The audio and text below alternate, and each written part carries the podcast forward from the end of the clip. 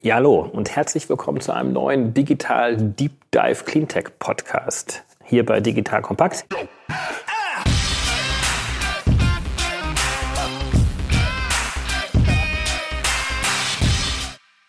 Ich bin David Wortmann, Gründer und Geschäftsführer von DWR Eco und wie ihr wisst, sind wir vor allen Dingen unterstützend für Cleantech-Unternehmen unterwegs im Bereich der Kommunikation, der politischen Positionierung, aber auch bei strategischen Fragestellungen. Und heute habe ich einen sehr spannenden Unternehmer hier, nämlich den Alex Vogt. Alex Vogt ist ein Seriengründer. Er ist seit vielen Jahrzehnten auch schon unterwegs, aber ein sehr junger Gründer, weil er gerade auch vor wenigen Jahren nochmal ein neues Speicherunternehmen gegründet hat. Wir wollen heute vor allen Dingen über das Thema Speicherung sprechen. Aber natürlich würde ich auch sehr gerne die Gelegenheit nutzen, die ja, sehr umfangreichen Erfahrungen von Alex auch als Gründer hier mit einfließen zu lassen. Aber vielleicht stellst du dich am Anfang gleich selber mal ganz kurz vor, Alex. Ja, Alex Vogt. Ich bin gebürtig aus Frankfurt, aber direkt eigentlich nach der Schule zum Studieren nach Berlin gekommen. Ich habe hier Physik, Mathematik und Meteorologie studiert und schon während des Studiums habe ich erste damals sehr kleine Photovoltaikanlagen errichtet. Also ich bin schon während des Studiums einfach auf dieses Thema Thema und auch auf die Potenziale gekommen. Damals war Photovoltaik ohne Speicher überhaupt nicht vorstellbar, weil man noch gar nicht die Solarmodule mit den Netzen gekoppelt hat. Von daher lag mir quasi beides von Anfang an so in den unternehmerischen Genen. Du hast jetzt Physik und Metrologie studiert. Hattest du denn damals schon die Zusammenhänge gesehen zwischen der Photovoltaik und Meteorologie? War das Thema Klimawandel denn damals schon ein Thema gewesen?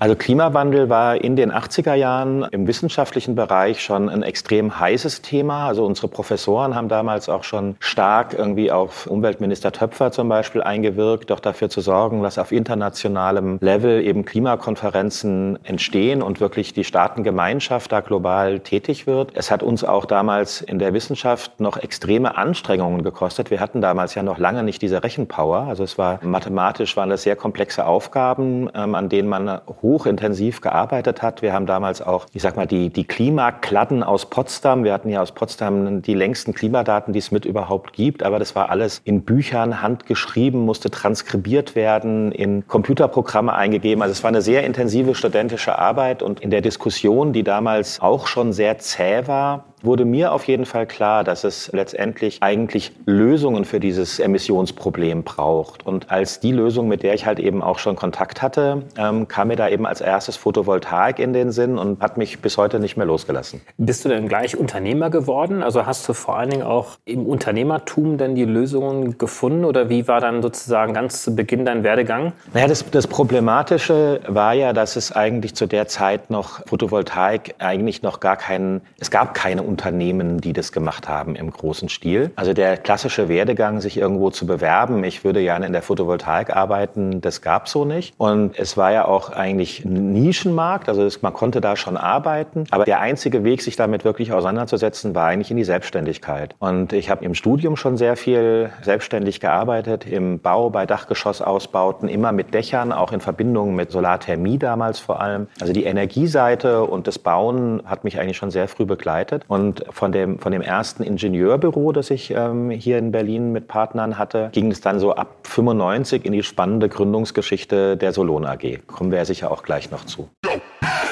Werbung.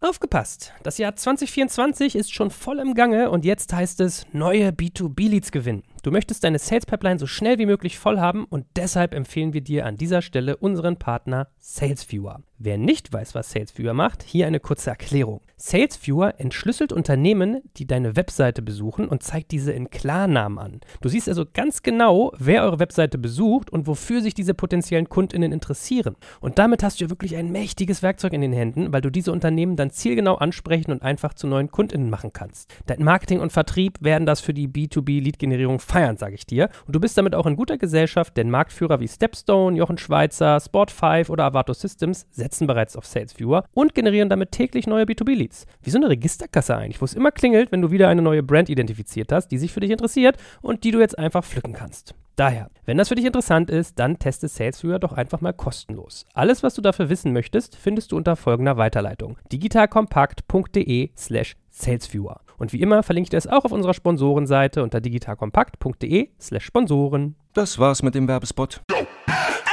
Können wir auch gerne jetzt auch sofort drüber sprechen. Solon ist äh, das erste deutsche börsennotierte Solarenergieunternehmen gewesen. Wie kam es denn dazu und wie hat sich das Ganze entwickelt und wie ist sozusagen dann auch später dann auch dann der Weg zur Speicherung gekommen? Ja, das war eigentlich eine sehr, sehr spannende Geschichte. Also die, ich sag mal, die Szene in Berlin. Wir hatten ja den großen Vorteil in Berlin, dass eben relativ viele von den ehemals besetzten Häusern wurden ja in Baugruppen irgendwo saniert und damals halt eben auch schon sehr innovativ. Also was damals die Top-Themen waren, waren Blockheizkraftwerke, war eben Photovoltaik. Und mit den Ingenieurbüros, die sich damals hier auf dem Gebiet getummelt haben, vor allem habe ich mit einem sehr viel zu tun gehabt, nämlich mit der Wuseltronik. Wind Auch ein interessanter Name, Wind und, Wind und Solarelektronik. Das waren, okay. ähm, das waren total, das waren total, heute würde man sagen, avantgardistische Ingenieurkollektiv, die sich jetzt gar nicht damit rumgemacht haben, Photovoltaik oder Wind, wie produziere ich das überhaupt, sondern die sich gleich mit der Elektronik beschäftigt haben, die ich brauche, um das später mal regeln und als sichere Energiequelle betreiben zu können. Und was uns verbunden hat, war im Prinzip die Erkenntnis, dass wir mit den Kosten natürlich extrem weit nach unten müssen. Es war halt eben noch ein kleines Luxus Fokusfeld eigentlich. Und dass das eigentlich nur über die Industrialisierung und die Skalierung geht, das war eigentlich so ein bisschen der Impact, glaube ich, den ich in die ganze Mannschaft mit reingebracht habe. Wir haben dann jahrelang irgendwie eigentlich auch diskutiert, weil ich sag mal aus dieser doch eher linken alternativwirtschaftlichen Ecke, Ingenieurkollektiv, meets auf einmal das Projekt, wir werden Aktiengesellschaft. Da waren einige wirklich spannende Auseinandersetzungen fällig. De facto habe ich mich da so ein bisschen durchgesetzt und ich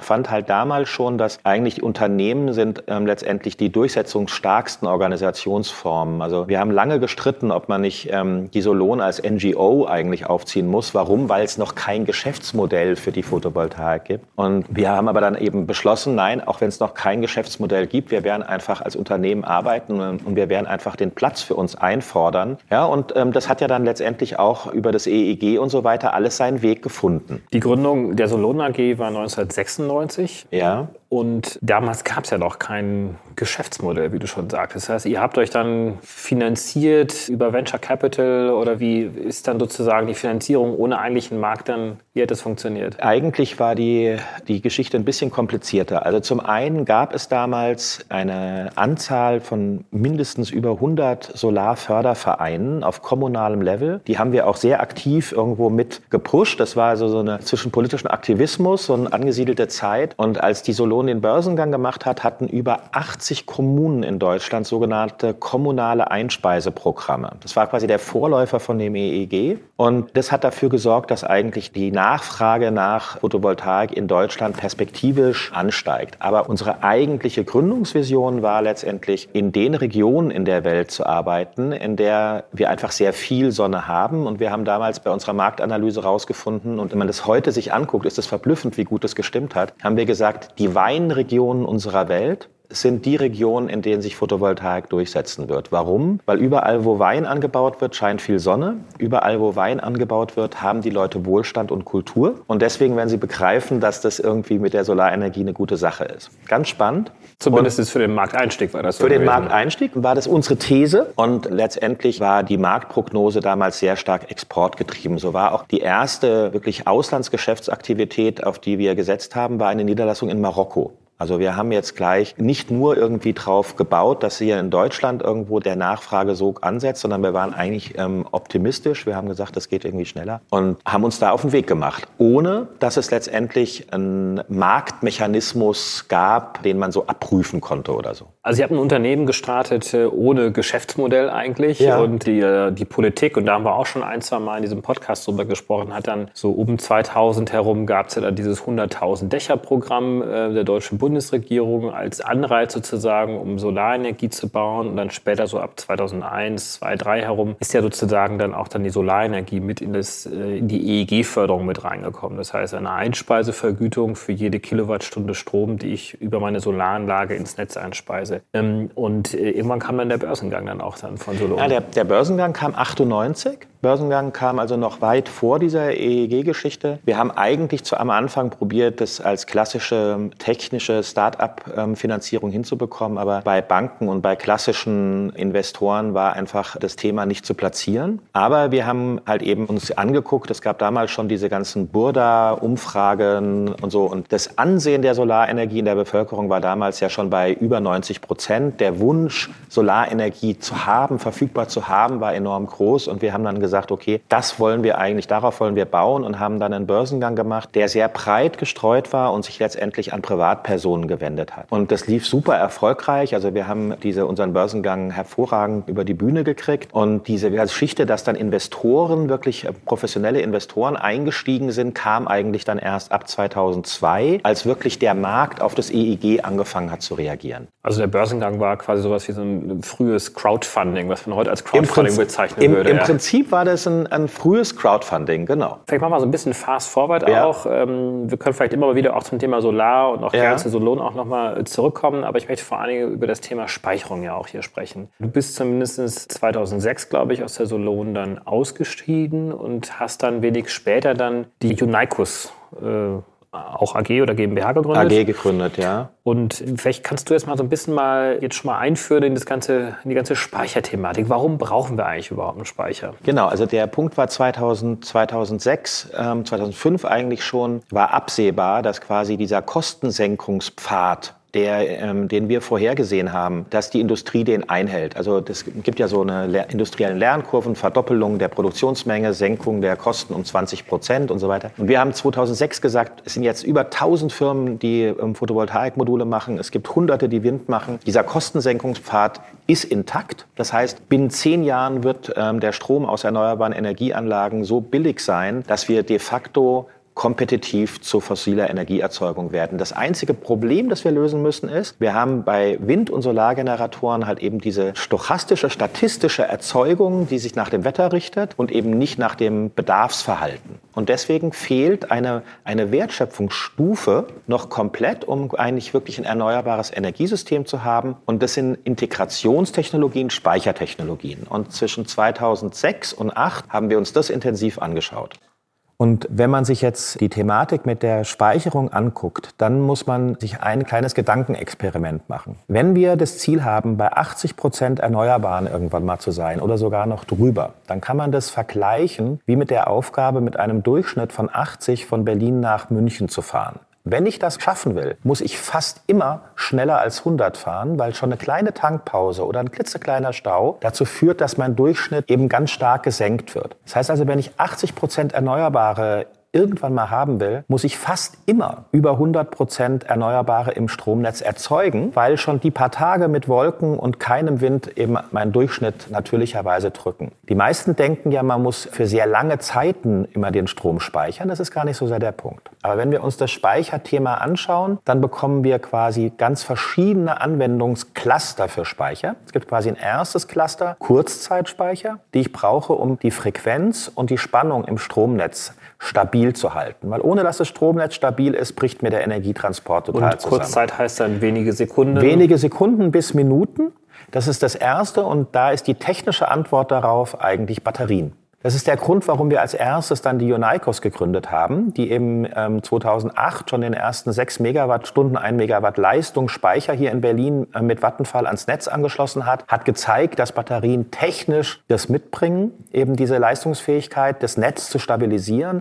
Unicos hat dann daraus ein Geschäftsmodell gemacht. Das nächste, was wir an Speichern brauchen, sind große Energiemengen, die dann entstehen, wenn wirklich ein starkes Windfeld über Deutschland zieht oder wir einen sehr sonnigen Tag haben. Massive Überproduktion für sechs bis acht Stunden, gefolgt von einer zwei bis dreimal so langen Zeit mit niedriger Einstrahlung. Bei Sonnenenergie ist es die Nacht, bei Wind ist es eine Flaute, die nach so einem Starkwindfeld kommt. Und das ist der Technologiebereich, in dem sich die Luminien im Augenblick gerade aufhält. Das heißt, wir haben eine Technologie entwickelt, die in sehr kurzer Zeit sehr viel Energie aufnehmen kann und dann geglättet über eine längere Zeit wieder abgibt. Das the Endgame, quasi das Finale in dem Turnier Erneuerbare gegen Fossile, ähm, ist das, was noch kommt. Das ist dann die so viel beschworene Dunkelflaute. Das heißt, was mache ich mit den 14 Tagen ungefähr im Jahr, in denen ich bedeckten Himmel habe und keinen Wind? Genau, um das nochmal so ein bisschen auseinanderzudröseln. Wir haben einmal diesen Kurzzeitspeicher, der einfach notwendig ist, um die Frequenz im Stromnetz zu halten. Das ist von wenigen Sekunden bis einige Minuten. Dann haben wir sozusagen diesen Anwendungsfall. Das war der Anwendungsfall von Unicus ja. Gewesen. Dann haben wir jetzt diesen Anwendungsfall von Luminium, wo es darum geht, wenn dann mal die große Wolke kommt über einem großen Solarfeld,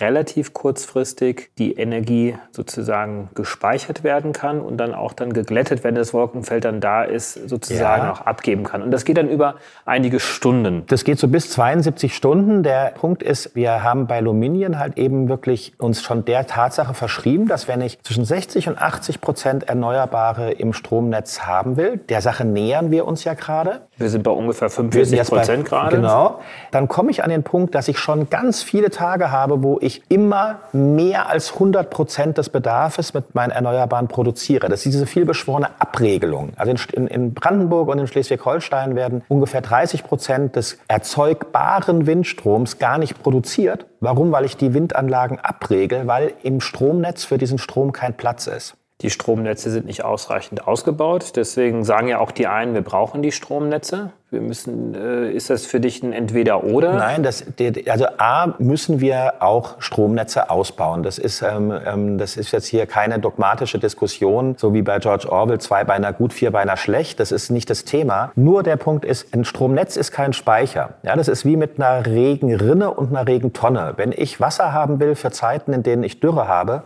brauche ich eine Regentonne. Da hilft mir keine größere Regenrinne. Über eine größere Regenrinne fließt nur mehr Regen schneller ab. Und so ist es mit dem Stromnetz auch. Deswegen, wenn ich mehr als 100 Prozent Erzeugungsleistung im Stromnetz habe, dann muss dieser Strom irgendwo hin. Und was Luminion macht, ist, ähm, heute ist dieses Wort ja auch bekannt, das haben wir vor ungefähr fünf Jahren angefangen mit zu prägen, Sektorkopplung. Was heißt das? Das heißt, der starke Fokus auf den Stromsektor, den müssen wir vergessen. Warum? Weil mehr als die Hälfte der Emissionen kommt sowieso aus dem Verkehr und der Heizung. Wärme. Wir nehmen Strom dann aus dem Stromnetz raus und stellen ihm dem Wärmesektor zur Verfügung, der Industrie Prozesswärmedampf, wenn sie ihn braucht. Das heißt, wir sind A, ein Energiespeicher, weil wir die Nutzung und die Aufnahme der Energie verzögern, aber wir bilden auch eine Brücke zwischen den Energieverbrauchssektoren ab. Und das ist eigentlich die Schlüsseltechnologie, die wir für den Schritt von 50 Prozent Erneuerbare bis 100 Prozent brauchen. Wir müssen unseren Blick über den Stromsektor hinaus öffnen. Vielleicht reden wir jetzt ein bisschen mal auch über Aluminium und was ihr genau macht. Also ihr deckt ja diesen Fall ab von einigen Stunden bis 72 Stunden. Ja. Und wie macht ihr das denn technisch? Also was habt ihr da für eine technologische Lösung, die jetzt anders ist als der klassische Batteriespeicher, den man ja kennt, der auf chemischer Basis ist? Also wir haben uns letztendlich diesem Thema, was machen wir mit Strom, für den man im Stromnetz keine Verwendung hat, gewidmet und ähm, sind eben ähm, auf die Aufgabenstellung gestoßen, was macht eigentlich vorrangig unsere Industrie und die großen Fernwärmenetze, wenn ich die dekarbonisieren will. Und da habe ich letztendlich dann die Herausforderung, dass ich Strom sehr gut transportieren kann, wenn ich die Netze habe, aber Wärme kann ich eben nur sehr bedingt transportieren. Das heißt, meine technische Lösung muss sehr nah bei dem Verbraucher sein. Und ähm, wir haben dann eben analysiert, was für, was für Technologien da einen Sinn machen. Das heißt, es darf nicht explodieren, es darf keine Emissionen haben, es darf keinen Lärm machen und so weiter. Will man ja alles in seiner Umgebung nicht haben und haben dann aus einer Vielzahl von Gründen ähm, das Stahl, denn das quasi urälteste Material der Industrialisierung, Digitalisierung, ja, wenn man mal an Dampfkessel, Eisenbahn und so weiter denkt, ähm, wiederentdeckt als Speichermaterial und haben dann eben die Technologie entwickelt, wie ich aus diesem Material ingenieurstechnisch Strukturen aufbaue, die sowohl eben eine sehr hohe Energie Dichte aufweisen. Also ich kann sehr klein und kompakt bauen, die sehr schnell wahnsinnig viel Energie aufnehmen können und dann sicher und geklettet und berechenbar und zuverlässig diese Energie wieder zur Verfügung stellen. Und das ist ja eigentlich der Kernbereich von Luminion. Wir nennen uns deswegen auch das Rückgrat der Energiewende. Warum? Weil wir einfach so wahnsinnig robust sind. Also die, die Technologie, die wir bauen, ähm, die hat im Prinzip kein Verfallsdatum. Ja, die kann ähm, auch in der übernächsten Generation noch funktionieren. Wir brauchen jetzt auch keine wahnsinnig komplizierte neue Ingenieursausbildungen, sondern was wir machen kann, im Prinzip Maschinen, Elektroingenieure können das bauen und warten und sind ja im Augenblick eben auch in einer ganz spannenden Phase, ähnlich wo wir auch bei der Photovoltaik waren, dass wir von ganz kleinen Anwendungen, also wir haben jetzt ja gerade hier in Berlin mit Vattenfall das erste 2,4 Megawattstunden Projekt am Start und kommen dann in Schritten über 50 Megawattstunden, 600 Megawattstunden, 8 Gigawattstunden so langsam in den Bereich, wo wir in der Lage sind, große Kohle- und Gaskraftwerke zu ersetzen, um Fernwärme für große Städte oder große Industriebetriebe zur Verfügung zu stellen. Aber die lokale sozusagen Anbindung muss schon dann gegeben sein. Das heißt, die Windkraftanlage, die Solarkraftanlage muss in unmittelbarer Nähe dann sozusagen klar zum Speicher sein, aber auch der Abnehmer sollte sozusagen direkt beim Speicher dann liegen. Wie ist das jetzt technisch von der räumlichen ab? Weil ihr braucht ja auch Leitungen. Ne? Also, also der Punkt ist, zuallererst kommt letztendlich die erneuerbare Strom Stromerzeugung. Ja, das ist ja auch ein bisschen die politische Auseinandersetzung, die wir gerade haben. Windkraft wird abgewirkt, Photovoltaikdeckel wird nicht aufgehoben. So kann die Energiewende nicht gelingen. Also wir haben als Beispiel in Mecklenburg-Vorpommern haben wir oder in Brandenburg haben wir eine große Windleistung, die kann allerdings nicht abgeführt werden. Da weil die Netze nicht da sind. Und da geht ihr dann sozusagen rein und sagt, diese 30 Prozent, die im Durchschnitt eigentlich nicht in die Netze eingespeist werden genau. können, die speichern wir jetzt ein. Genau, und deswegen sind auch unsere ersten Projekte eigentlich alle im norddeutschen Raum. Das erste industrielle Projekt ist in Dithmarschen. Ich meine, jeder, der da war, weiß, wie viel Windturbinen da rumstehen. Da lebt man quasi zwischen Windturbinen. 2300 Stunden im Jahr werden die da abgeregelt. Kann man mit denen nichts anfangen. Warum? Weil die Netze nicht in der Lage sind, den Strom abzutransportieren. Und ähm, da verwenden wir eben den, den Windstrom, um für, eine, ähm, für, für, ein Bio, für einen Biolandwirt die Möglichkeiten zu schaffen, seine Erbsen und Möhren zu kochen, zu blanchieren und danach Schock zu gefrosten. Und diese räumliche Nähe ist schon im gewissen Sinne eine Voraussetzung. Jetzt kommt ein kleiner Werbespot.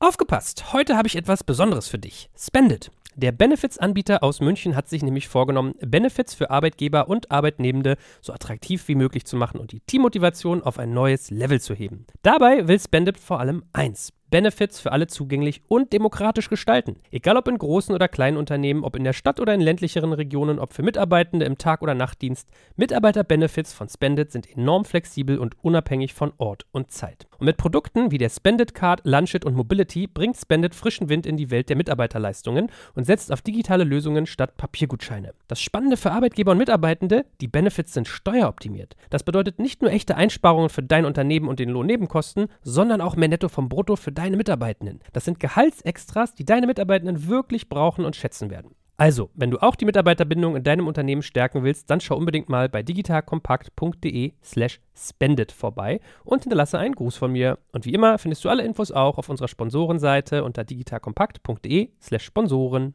Werbung Ende.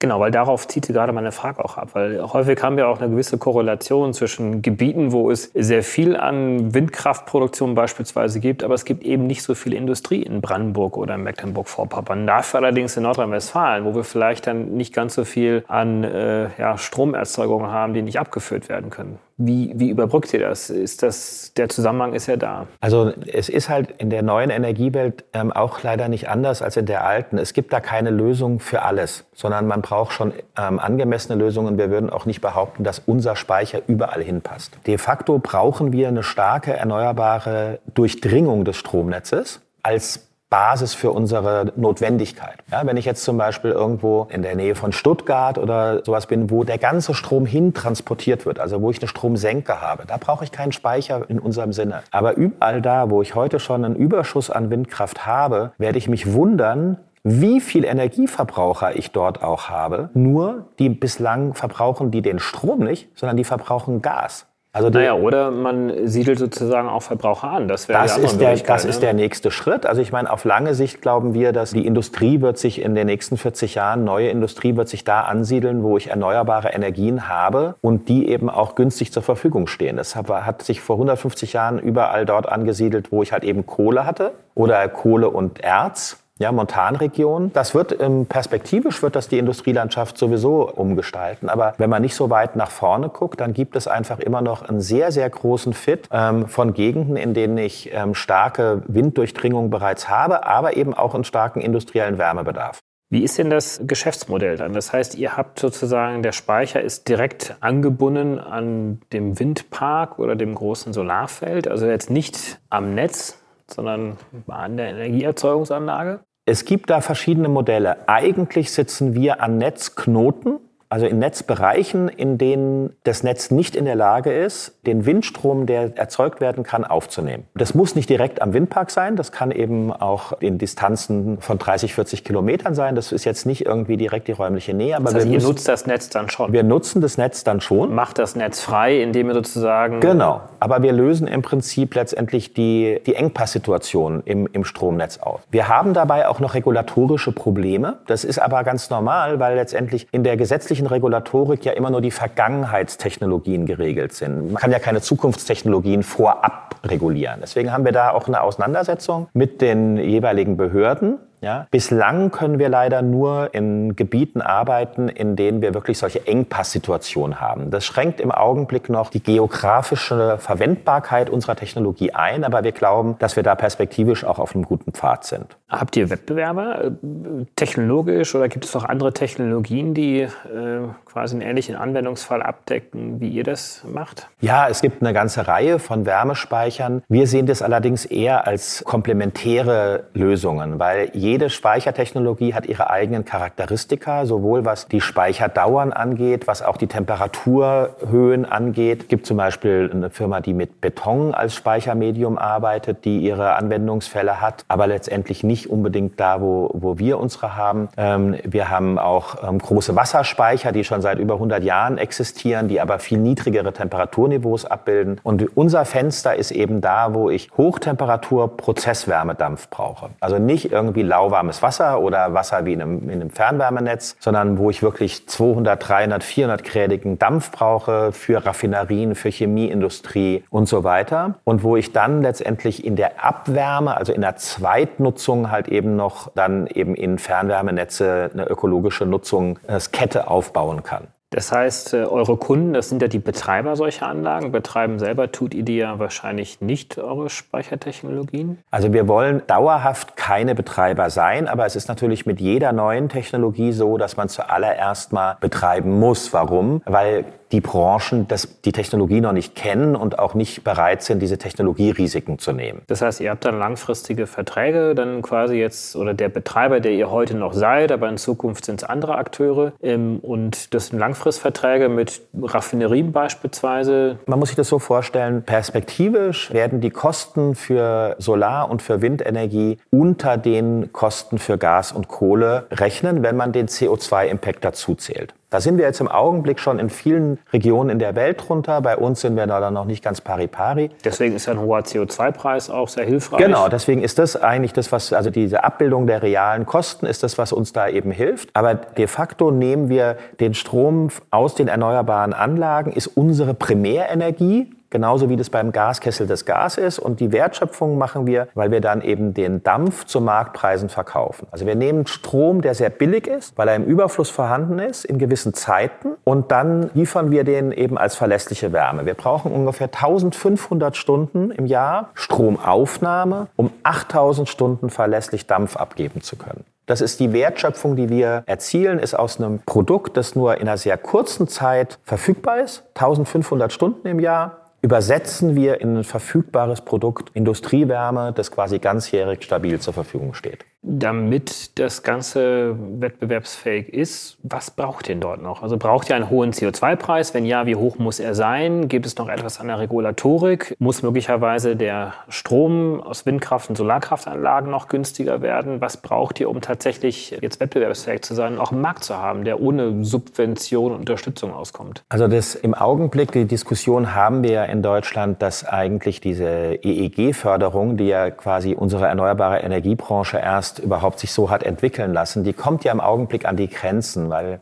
ja, ich meine, in dem Augenblick, in dem ich jede Kilowattstunde mit dieser EEG-Umlage belaste, mache ich den Strom halt eben immer teurer, je höher auch der Anteil der erneuerbaren Energien wird. Also da wird es irgendeinen einen Entscheidungsprozess geben müssen in der nächsten Zeit, der das auflöst. Wir können quasi nur im Augenblick in Projekten arbeiten, in denen die Industriebetriebe auch schon eine EEG-Befreiung haben.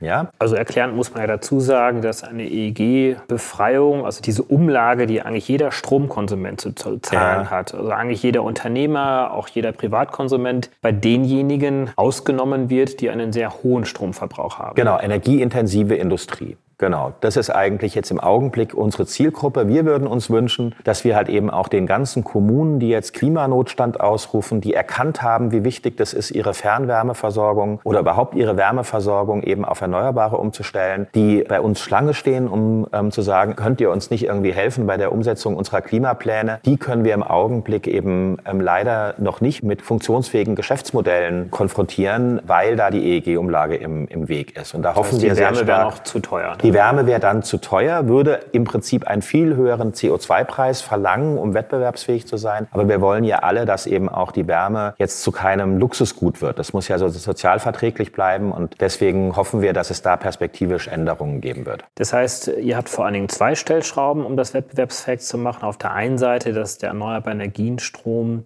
günstiger wird. Der ist ja schon günstig, muss man ja. ja. dazu sagen, in der Produktion, aber dass die ganzen Umlagen und Steuern und so weiter und so fort, die auf dem erneuerbaren Energienstrom noch drauf sind, dass die quasi gesenkt werden. Und die andere Stellschraube ist dann in der Tat dann ein hoher CO2-Preis, der beispielsweise dann auf Gas dann auch angewendet wird, weil ja Gas dann vor allen Dingen ja auch das Wettbewerbsprodukt dann ist im Wärmemarkt. Und wie hoch müsste denn, hast du da ungefähr eine Daumengröße sozusagen, wie hoch dieser CO2-Preis sein müsste? Weil aktuell spricht die Bundesregierung ja in den neuesten Kostenplan von jetzt 25 äh, Euro ähm, die Tonne. Ist das schon ausreichend? Also für uns ist das erstmal wahnsinnig überraschend, was diese Einführung dieses CO2-Preises äh, bei unseren Kunden äh, bewirkt. Es ist so, dass eigentlich die, die ganze Zeit, wir sind ja seit 2015 am Weg mit Bluminion, war das immer so, die Wirtschaftlichkeit muss stimmen und dass es CO2-frei ist, ist nice to have. Ist schön, aber dafür zahlen wir nicht. Jetzt haben wir auf einmal ähm, die Tatsache, dass in jedem neuen Investitionsprojekt eine Zeile in der Kalkulation steht CO2-Preis. Und wenn man darauf anfängt, Sensitivitäten zu rechnen, also wie abhängig ist mein Betriebserfolg von dieser einen Zeile, dann kommt man raus, dass wenn das auf einmal 60, 80, 100 Euro, ja, in Schweden haben wir schon über 100 Euro, das Bundesumweltamt fordert 180 Euro, diese Zahlen kann man aus dem Internet recherchieren. Und auf einmal sehen die, hoppla, diese eine Zeile schmeißt mir ja potenziell meine ganze Investition über den Jordan. Und dann wird auf einmal die Tatsache, dass ich CO2 einspare, wird eine betriebswirtschaftliche Kalkulationsgröße. Das haben wir schon geschafft. Und die Auswirkungen sind ähm, für uns sehr, sehr positiv. Das heißt ja, wenn ein solches Investitionsprojekt dann über 10 Jahre gerechnet wird oder 20, 20 Jahre, 20 ja. Jahre gerechnet wird, ich ja heute schon eine Unsicherheit haben werde. Wie hoch ist denn der CO2-Preis dann? Ich weiß zwar, es gibt einen möglicherweise noch zu geringen heute, aber genau. ich habe sozusagen ein Risiko, ein also diese, Me diese Mechanik läuft schon. Allerdings bräuchten wir schon in der Größenordnung, was jetzt 2025 ja gedacht ist, 65 Euro ist so die Basis, die nach unseren Berechnungen zeigt, okay, wenn wir diesen Preis haben, dann fängt die Welt an, anders zu ticken. Ja, also für diese 65 Euro wäre aus unserer Sicht auch ein adäquater Einstandspreis gewesen. Ja, jetzt hat man sich anders entschieden. Wir merken, dass das auch schon Nachfrage-Push bringt. Aber wir sind natürlich überzeugt davon, dass die Dynamik, die wir draußen sehen, ich brauche ja nur von diese ganzen Bilder von den Bränden in Australien und sowas gucken, die Natur wird uns schon dazu drücken, dass wir letztendlich die richtigen Maßnahmen ergreifen. Und dann sind wir zumindest überzeugt davon, dass wir die richtige technologische Antwort haben, die man dann auch schnell skalieren kann, so dass wir wir nicht darauf angewiesen sind, noch 30 weitere Jahre Kohle zu verbrennen. Habt ihr eine Marktabschätzung gemacht für Deutschland? Wie groß ist denn der Markt für diese Anwendungsfelder? Und äh, guckt ihr euch auch schon Auslandsmärkte an? Also das Spannende ist, äh, wir rechnen schon einige Projekte im Ausland. Wir haben lustigerweise gerade ein ganz spannendes Projekt in Portugal gerechnet, bei dem wir mit den Istkosten für Solarstrom heute schon den Dampf billiger machen können ohne Subventionen, als es mit Gas möglich wäre. Das heißt, wir sind fundamental, ist unser Geschäftsmodell, steht das in Regionen, in denen ich 20 Prozent mehr Sonne habe als in Deutschland, geht das schon. Und ähm, wir denken natürlich sehr stark eben auch in die Exportgeschichte, weil wir müssen mit der Technologie die Emissionen ja da stoppen, wo sie heute auftreten. Indien, China, das ist die Zukunftsmusik. Aber wir wissen aus der Vergangenheit, dass wir erstmal die Referenzanlagen in Deutschland brauchen. Deswegen ist unser momentaner Fokus sehr stark eben auf den deutschen Markt, da vor allem in Norddeutschland. Und wir denken, dass der Markt, der ist so gigantisch groß, dass wir reden da über Terawattstunden von, von, von thermischer Energie, die substituiert werden muss, um unsere Dekarbonisierungsziele zu erreichen. Und ähm, wir haben den Markt ähm, jetzt nicht quantifiziert, weil da sind so tausendfache Wachstumspotenziale drin von unserem Start-up-Level jetzt, dass wir uns da mit Grenzen noch gar nicht beschäftigen müssen. Heute gibt es ja jetzt sozusagen noch nicht die idealen Marktbedingungen. Wie werden die Anlagen heute finanziert? Sind es Forschung und Entwicklungsgelder? Ist es jetzt rein eigenfinanziert? Nein, das sind, das sind betriebswirtschaftliche Modelle, die, die funktionieren. Im Augenblick ist das Ganze so, wir sind ja eine Technologie, die quasi noch in den ganz frühen Entwicklungsschritten ist. Das heißt, wir haben noch ein großes Kostenpotenzial auch vor uns. Wir haben jetzt erstmal jahrelang Millionen von Geldern unserer Investoren vorinvestiert, um das ganze Engineering zu machen, um das Design zu verproben, um Prototypen zu bauen. Und von daher müssen wir im Augenblick schon, bei den Kosten, die wir im Augenblick haben, müssen wir noch mit Investitionszuschüssen arbeiten, die aber letztendlich auch industrietypisch normal sind.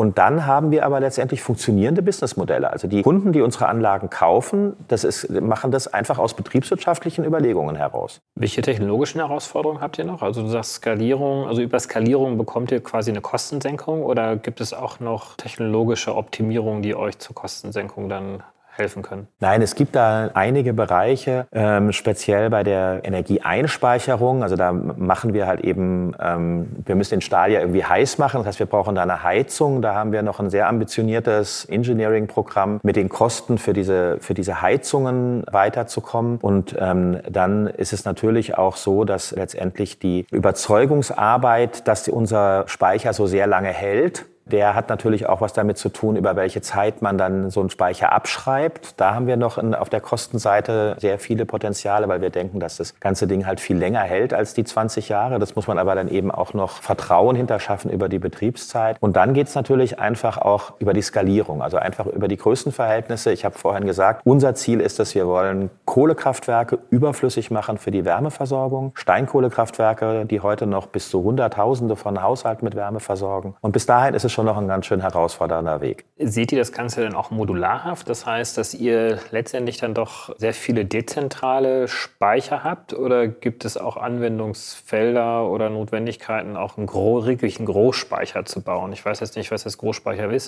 Sind das dann schon mehrere hundert Megawatt oder geht es vielleicht sogar auch noch größer oder ist das gar nicht so notwendig? Wir bauen ein modulares Konzept auf in drei Größenordnungen. Die kleinste Größenordnung hat fünf Megawattstunden kann man zehn Blöcke zusammenschalten, dann ist man bei 50 Megawattstunden. Da setzt unser nächstes Produktspektrum an, der 50 Megawattstunden Block. Kann ich auch wieder zehn in eine Einheit packen, bin ich bei 500 Megawattstunden und da fängt unsere größte Größenklasse an, der 500 Megawattstunden Block. Da kann ich im Augenblick skalieren zwölf Blöcke bis sechs Megawattstunden. Da sind wir aber auch am gucken, dass wir da noch ein, ein, ein Stück weiterkommen. Aber diese drei modularen Größenordnungen decken im Prinzip, ich sag mal, von einem, von einem Industriebetrieb über kleine Stadtwerke Stadtwerke 5000 ähm, Bewohner, Dörfer bis zu eben ähm, großen Fernwärmenetzen wie in Berlin und Hamburg, dann eben auf der Gigawatt-Größenordnung. Das sind so die Anwendungsfelder, ähm, in die wir uns reinbewegen. Das heißt, je größer sozusagen die einzelnen Speicherblöcke sind, desto geringer sind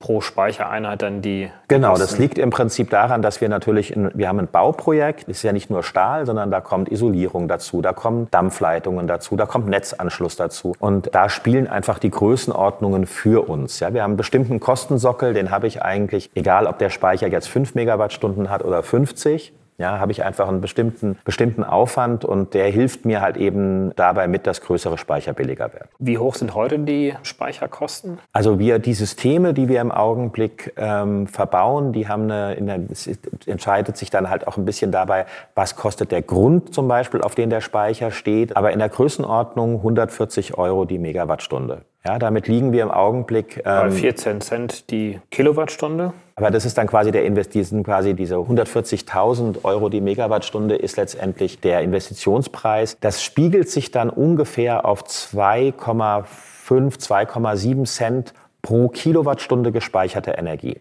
Ja, das heißt, wenn das ich. wäre ja dann der günstigste Speicher überhaupt Ja. aktuell. Ne? Das ist der günstigste Speicher überhaupt. Und mit welchen Inputpreisen rechnet ihr denn? Also wenn du sagst 2,7 Cent die Kilowattstunde, äh, dann darf Also ja wir- sozusagen per Definition Wir, wir, haben uns, nicht höher sein. wir, haben, wir haben uns jetzt, wenn wir uns einfach mal die Börsenstrompreise angucken, ja, dann haben wir in der Größenordnung ungefähr 1000, 1200 Stunden im Jahr, in denen der Börsenstrompreis unter 20 Euro die Megawattstunde ist. Das ist quasi der, das Segment, das wir nutzen. Das, sind, das bildet im Prinzip die Hochwindphasen ab. Und dann kostet letztendlich die Kilowattstunde Wärme aus unserem Speicher unter 50 Euro die Megawattstunde. Und das ist absolut auf Augenhöhe mit dem, was heute Gas kostet. Und man kann das Argument natürlich aufstellen, dass der Aufbau der Netze teurer sein wird.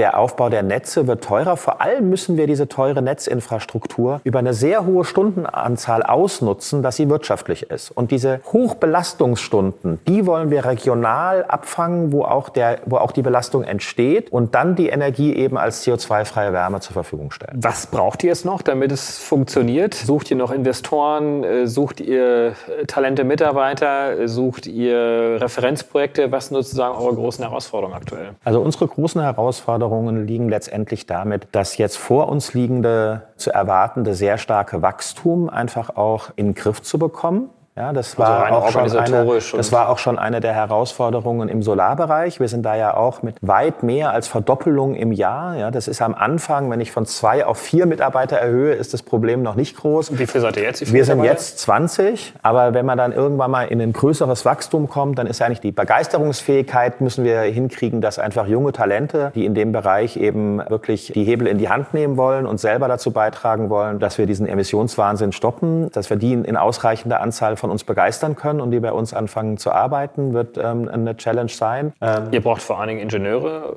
wir brauchen Ingenieure, wir brauchen Energiewirtschaftler, wir brauchen aber genauso gut auch Projektentwickler, die mit ihrer Begeisterungsfähigkeit in der Lage sind, eben Kunden, die vielleicht noch nicht ganz in dieser Gedankenwelt angekommen sind, davon zu überzeugen, dass es eben einfach gangbare Wege gibt, diese Emissionen, die im Augenblick durch Gas entstehen, zu ersetzen. Ja, also das ist auf allen Ebenen letztendlich. Aber Ingenieure ist im Augenblick natürlich eine ein besonders heiß begehrte Berufsgruppe.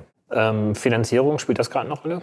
Wir sind im Augenblick glücklicherweise in einer kleinen Industrieholding aufgehängt, bei der ich eben auch Mitgründer und Gesellschafter bin, wo es uns gelungen ist, ähm, große namhafte industriellen Familien eben auch zu überzeugen, in, dies, in dieses Segment Nachhaltigkeit zu investieren. Im Augenblick sind wir sehr gut investiert, Welche, aber kannst du einen Namen nennen oder ist es ja, wir haben bei uns in der, in der Econext GmbH, das ist die Holding, haben wir die Nathalie von Siemens, Frau Brigitte Mohn von Bertelsmann. Also wir haben da eine, eine fünf bis sechs äh, Familien, manche möchten da auch nicht genannt werden, als ähm, Investoren, die letztendlich da, ich sag mal, Hochwagniskapital ähm, für Firmen, die sich eben Nachhaltigkeitszielen verschrieben haben, zur Verfügung stellen. Wir sind aber im Augenblick dabei, uns quasi fit zu machen. Dafür müssen wir halt jetzt die ersten Projekte irgendwie auch mit Erfolg an den Markt gebracht haben. Aber wir wollen letztendlich jetzt auch gucken, dass wir strategische Investoren für uns begeistern können, die letztendlich auch die Power mitbringen, unsere Technik dann weltweit möglichst schnell zu einem Rollout zu bringen. Also wir, wir möchten im Prinzip gucken, dass wir die Emissionsfreiheit doch wesentlich früher als 2050 global erreichen. Das war schon seit den 80ern mein Ziel und da mag man immer noch sagen, das ist visionär, mag auch so sein, aber das ist das, was mich antreibt. Ja, wir sind ja auch schon ein gutes Stück gekommen auch.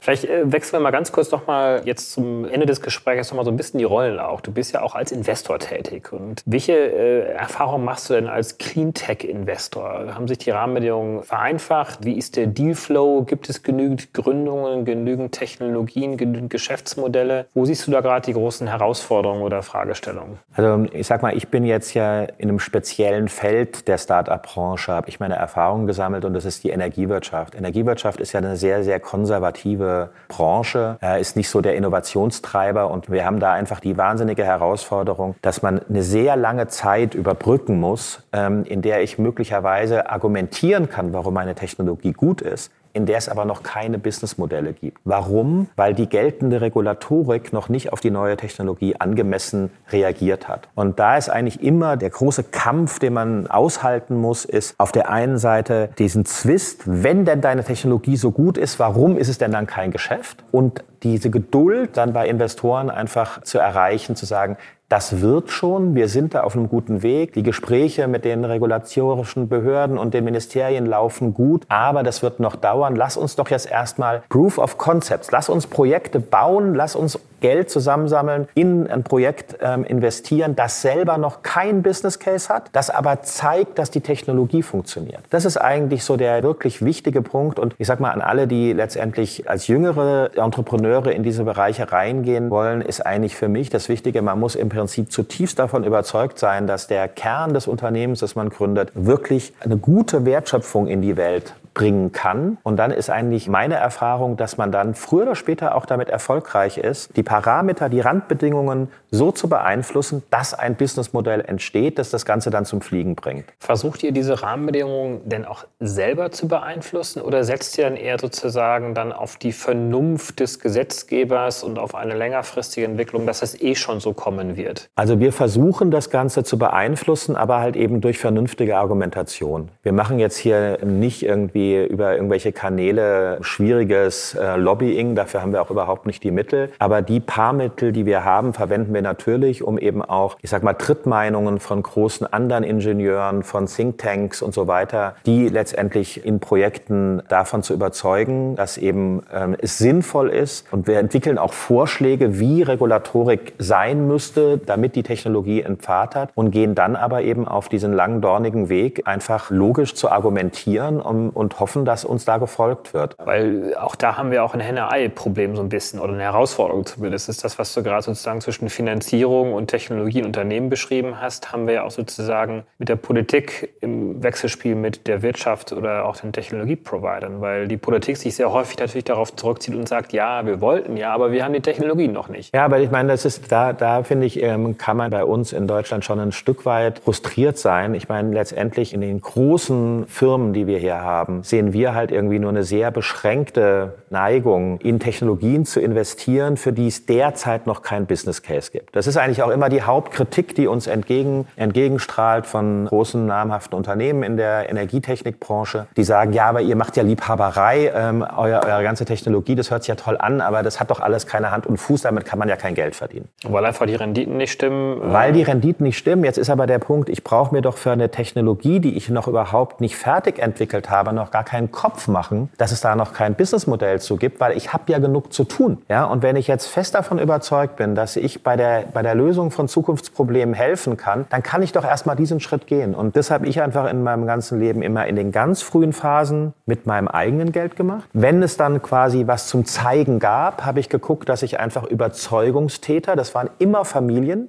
also immer Privatpersonen dazu quasi überzeugt, mit zu investieren. Und dann in einem dritten Schritt hat man eigentlich erst sogenannte kommerzielle Investoren mit hereinholen können. Oder später die Corporates, die dann sozusagen über M&A-Geschäfte dann... Genau, das ist eigentlich dann immer der Punkt, wo ich sage, wir haben ja noch einen Pfad. Also ich sag mal, wenn man das mit dem Fußballturnier vergleichen würde, das Endspiel ist mit der Dunkelflaute. Da haben wir eben auch schon technologische Ideen im Kopf, wie wir damit umgehen. Und deswegen bin ich hoch interessiert dran, die Luminien jetzt zu skalieren. Da dann eben auch möglicherweise ein begeistertes multinationales Unternehmen zu finden, das diese Technologien weltweit ausrollt. Und dann werde ich mich mit dem Start-up-Team, das wir hier, mit dem Netzwerk, das wir hier in Berlin haben, drum kümmern und uns aufs Endspiel vorbereiten. Das machen wir wahrscheinlich dann nochmal in einem anderen Podcast, weil das ist wahrscheinlich auch dann nochmal ein sehr intensives und längerfristiges Thema. Was ist denn für dich wichtig? Du trittst ja auch als Investor auf, als Business Angel. Was ist denn für dich wichtig, um überzeugt zu werden, um in Technologien oder Startups zu investieren? Also ich glaube, das Allerwichtigste Wichtigste ist letztendlich, dass man ein Team hat, ein Team vorfindet, das vollkommen authentisch, gemeinschaftlich für die Idee gerade steht. Also eine, eine, Idee, solange die sich nur in einem Kopf abbildet, also solange ich irgendwie eine einzige Person habe, die mag noch so visionär oder auch fundiert in einer Idee drin stecken, ist es für mich noch kein Business Case, sondern diese Idee muss so infektiös sein, dass die schon ein paar Leute angesteckt hat. Und die müssen eigentlich eine Erscheinung machen, dass die wirklich das, das Thema so inhaliert haben, dass die quasi für diese Idee brennen und rennen und letztendlich auch mal sich nicht von kleinsten Problemen irgendwie von ihrem Plan abbringen lassen. Und dann ist es für mich irgendwo ein, ein Case, der mich überzeugt. Das ist sozusagen dann der erste Schritt für dich, um sich dann genau die Technologie und das Geschäftsmodell anzuschauen? Oder ist das sozusagen dann der zweite Schritt, wenn du feststellst, das passt schon mit dem Geschäftsmodell oder mit der Technologie und, also und jetzt muss das Team noch passen? Ich bin eigentlich ja da eher in den Phasen, in denen ich die Sinnhaftigkeit der unternehmerischen Idee verstanden habe. Also ich investiere in nichts, äh, für das ich nicht letztendlich auch mich entzünden kann. Aber ob es dafür schon ein Businessmodell gibt oder nicht, das ist mir nicht so sehr wichtig, sondern ich glaube, dass letztendlich, wenn man als Unternehmen eben einfach Werte schafft, also im, im holistischen Sinne, mir geht es nicht um Geld, dann wird das früher oder später auch sich monetarisieren lassen. Und den langen Atem bringe ich mit. Aber dafür braucht man halt eben auch Teams, die auch einen langen Atem haben. Und dann kann das ruhig sein, dass man da irgendwie noch durch tiefe Täler gehen muss, dass das auch investiver wird, als man sich das am Anfang vorstellt, dass das länger dauert. Aber letztendlich so ein bisschen bin ich da auch von meinem eigenen Rezept überzeugt, weil es der Erfolg einfach ähm, gibt mir recht. Und den Erfolg hast du wirklich hingelegt mit der Gründung von Solon. Das war zu einem Zeitpunkt, als die Solarenergie noch keinen Markt hatte. Aber du hast Solon dann sehr erfolgreich an die Börse gebracht. Unicos ist ein anderes Beispiel, ist zu einem Zeitpunkt gegründet worden, wo sozusagen der Batteriespeicher noch keinen Markt hatte. Inzwischen gibt es diesen Markt auch. Mit Rumänien hast du es jetzt auch oder bist du gerade dabei, mhm. das wieder zu beweisen. Wenn du jetzt mal so die letzten ja, 20, 30 Jahre mal zurückschaust, was kannst du denn heutigen Gründern empfehlen? Also worauf sollten sie sich konzentrieren? Welche Erfahrung kannst du weitergeben? Ich glaube, was extrem wichtig ist, ist, dass man erstmal wirklich die Gründungsidee wirklich drauf abklopft, ob diese Idee mehr bringt als einfach nur monetären Gewinn. Weil ich sag mal, die Szenarien, gerade jetzt auch wenn ich die nächsten 15, 20 Jahre angucke,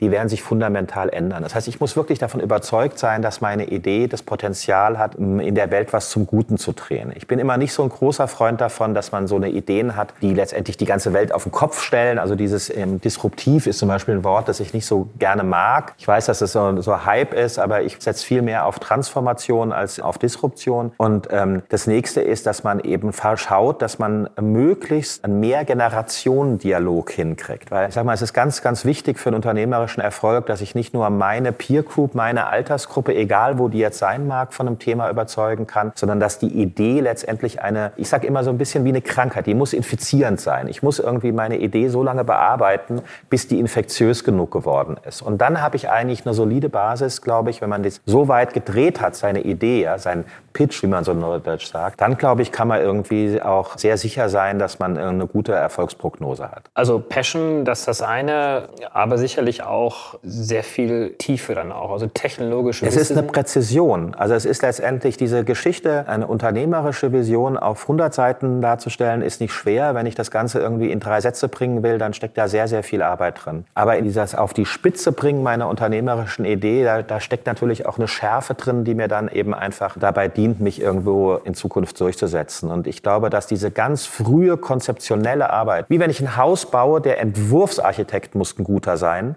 ja, bauen können das dann viele. Aber bei Unternehmen ist die Entwurfsarchitektur meines Unternehmens ist eigentlich, ähm, da, da liegt eigentlich das Gold. Das heißt, ein junger Gründer, der auf einen schnellen Exit aussitzt, ist, ist eigentlich falsch im Cleantech-Sektor, möglicherweise in vielen anderen Bereichen auch, äh, weil er sollte sich nicht allein auf den Exit äh, konzentrieren. Ich rede jetzt für die Branche, in der ich bin, die im weitesten Sinne auch ähm, auf, ähm, ich sag mal, aus der Nachhaltigkeitsdenke kommt. Wir wollen ja Unternehmen schaffen, die einfach nachhaltig was Gutes schaffen. Es gibt auch jede Menge andere Unternehmen, Unternehmen, die will ich jetzt gar nicht schlecht reden. Wenn ich irgendwie ein App-Programmierer bin, dann beurteile ich sicher meinen Erfolg anders, als ich das jetzt beschreibe. Aber in einer Welt, von der wir alle wollen, dass sie irgendwann mal nachhaltiger läuft wie die heutige, ähm, glaube ich, stimmt das, was ich gesagt habe, hundertprozentig. In den 80er Jahren hast du studiert. Da hatte das Thema Wetter und Klima in der Wissenschaft eine große Rolle gespielt. Wenn wir uns mal das Jahr 2020 jetzt anschauen, welches sehr stark aus dem letzten Jahr noch heraus von Fridays for Future geprägt ist, siehst du, dass sich das Thema ja inzwischen beschleunigt? Ist das etwas, was auch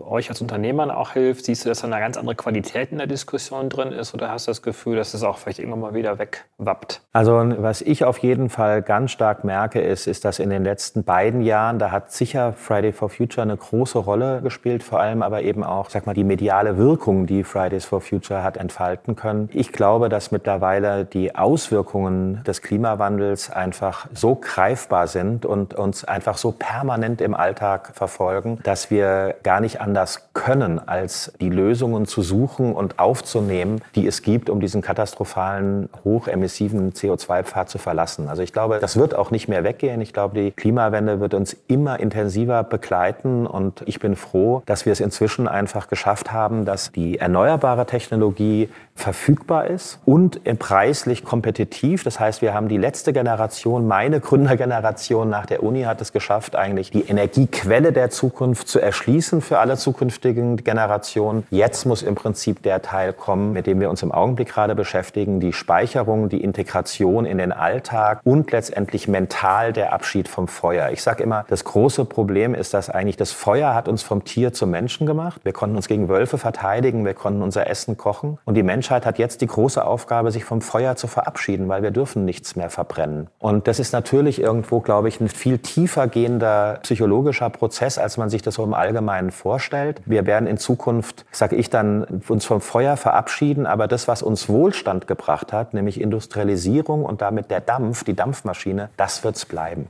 Schumpeter hat immer gesagt, Innovation besteht darin, dass man etwas Altes weiter auf neue Art tut. Und ich glaube, diese Energiewende oft irgendwie auch als übergroßes Problem dargestellt. Das ist gar nicht so problematisch. Wir müssen einfach nur thermische Kraftwerke abschalten, Solarkraftwerke anschalten und ein bisschen was an der Technik erneuern. Und dann können wir im Prinzip auch eine lebenswerte Zukunft ansteuern. Das muss man gar nicht so überdramatisieren. Wir kommen natürlich von einer sehr zentralen Welt in eine dezentrale Welt. Wir kommen von einer Welt, wo es verschiedenste sozusagen Energieformen Formen gibt, von Gas, Thermik über Strom, die jetzt wahrscheinlich sehr viel stromlastiger ist in Zukunft auch. Und ich glaube, das fordert die Menschen sicherlich auch heraus. Aber was uns da auch sehr gut helfen kann, ist einfach die Digitalisierung, dass wir natürlich sehr viel mehr Instrumente heute in der Hand haben, diese ganzen Technologien miteinander in Verbindung zu bringen. Und wenn wir schon in Nanosekunden an der Börse sozusagen äh, genau. Aktientitel handeln können, äh, warum sollten wir das nicht auch mit Kilowattstunden oder Molekülen machen? Ja?